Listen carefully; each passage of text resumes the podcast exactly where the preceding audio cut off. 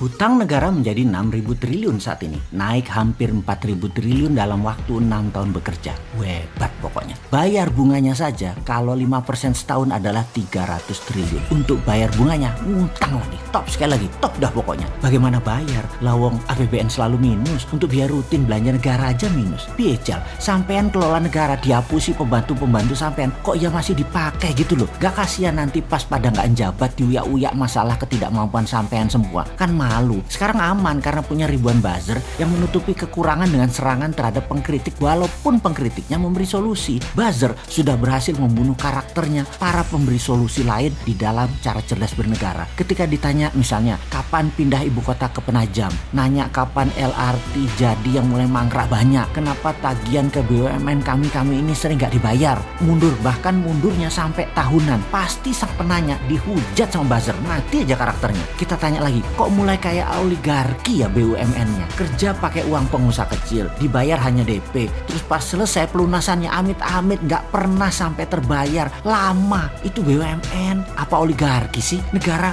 ngutang terus lagi solusinya saat ini di dalam APBN. Lalu supaya nggak ngutang, mulai ada wakaf tunai berbungkus syariah dan yang jadi pengurus syariah adalah mereka yang dekat istana yang akan digadang jualan dirinya untuk bisa jadi presiden di 2024. Yang tujuannya adalah siapa pun pejabat saat ini nantinya di tahun 2024 ketika nggak ngejabat di mana temennya nanti yang menjabat mendaratnya supaya mulus atau soft landing. Jadi ketika tidak menjabat nanti hidup mereka enak. Supaya kegagalan masa lalu di cover sama pejabat nanti yang memang orangnya mereka juga. Jadi sudah harus didesain walaupun masih 4 tahun lagi siapa nanti calon pengganti mereka. Seru ya? Dan mulailah dengan menggunakan pencitraan wakaf tunai dan syariah dan pengurus-pengurus. Yaitu lihat yang digadang saat ini adalah yang selalu dapat pekerjaan berlapis-lapis agar terlihat berprestasi dengan berbagai fasilitas. Dalam hal wakaf tunai, ekonomi syariah, nama Erik, Sri Mulyani, Puan dimainkan. Lalu nama pejabat seperti Erlangga dan beberapa pemain lain adalah mereka yang akan digadang-gadang di 2024. Ini semua dikaryakan. Ini bagi rakyat banyak yang tanya, mau kerja untuk rakyat atau promosi dirinya?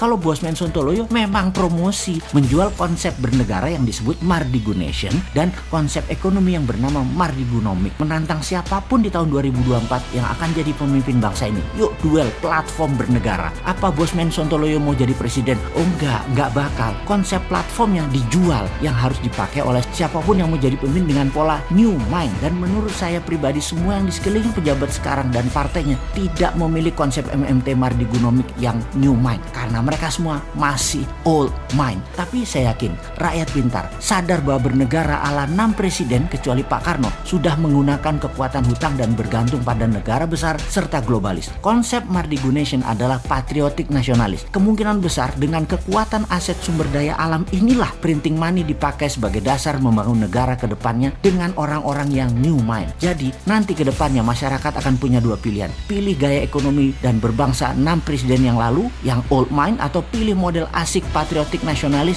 yang menjadi platform Bung Karno namun versi new mind. Tahun 2024 adalah tahun digital politik. Kuatlah kalau lewat udara Mardigunation ini. Masih tiga tahun lagi melawan pejabat sekarang siapa yang bisa menang dalam kenyataannya. Mardigunation memprediksi ekonomi syariah wakaf tunai, BUMNisasi, SWF versi ngutang yang sekarang digarap tidak akan membuat ekonomi terbang, bahkan tidak akan membuat Indonesia menjadi berdaulat. Bukan pesimis, bukan ngeledek, tapi karena orangnya ya dia-dia lagi. Otaknya all mind dan grand plan-nya tidak membumi. Wah salam dah.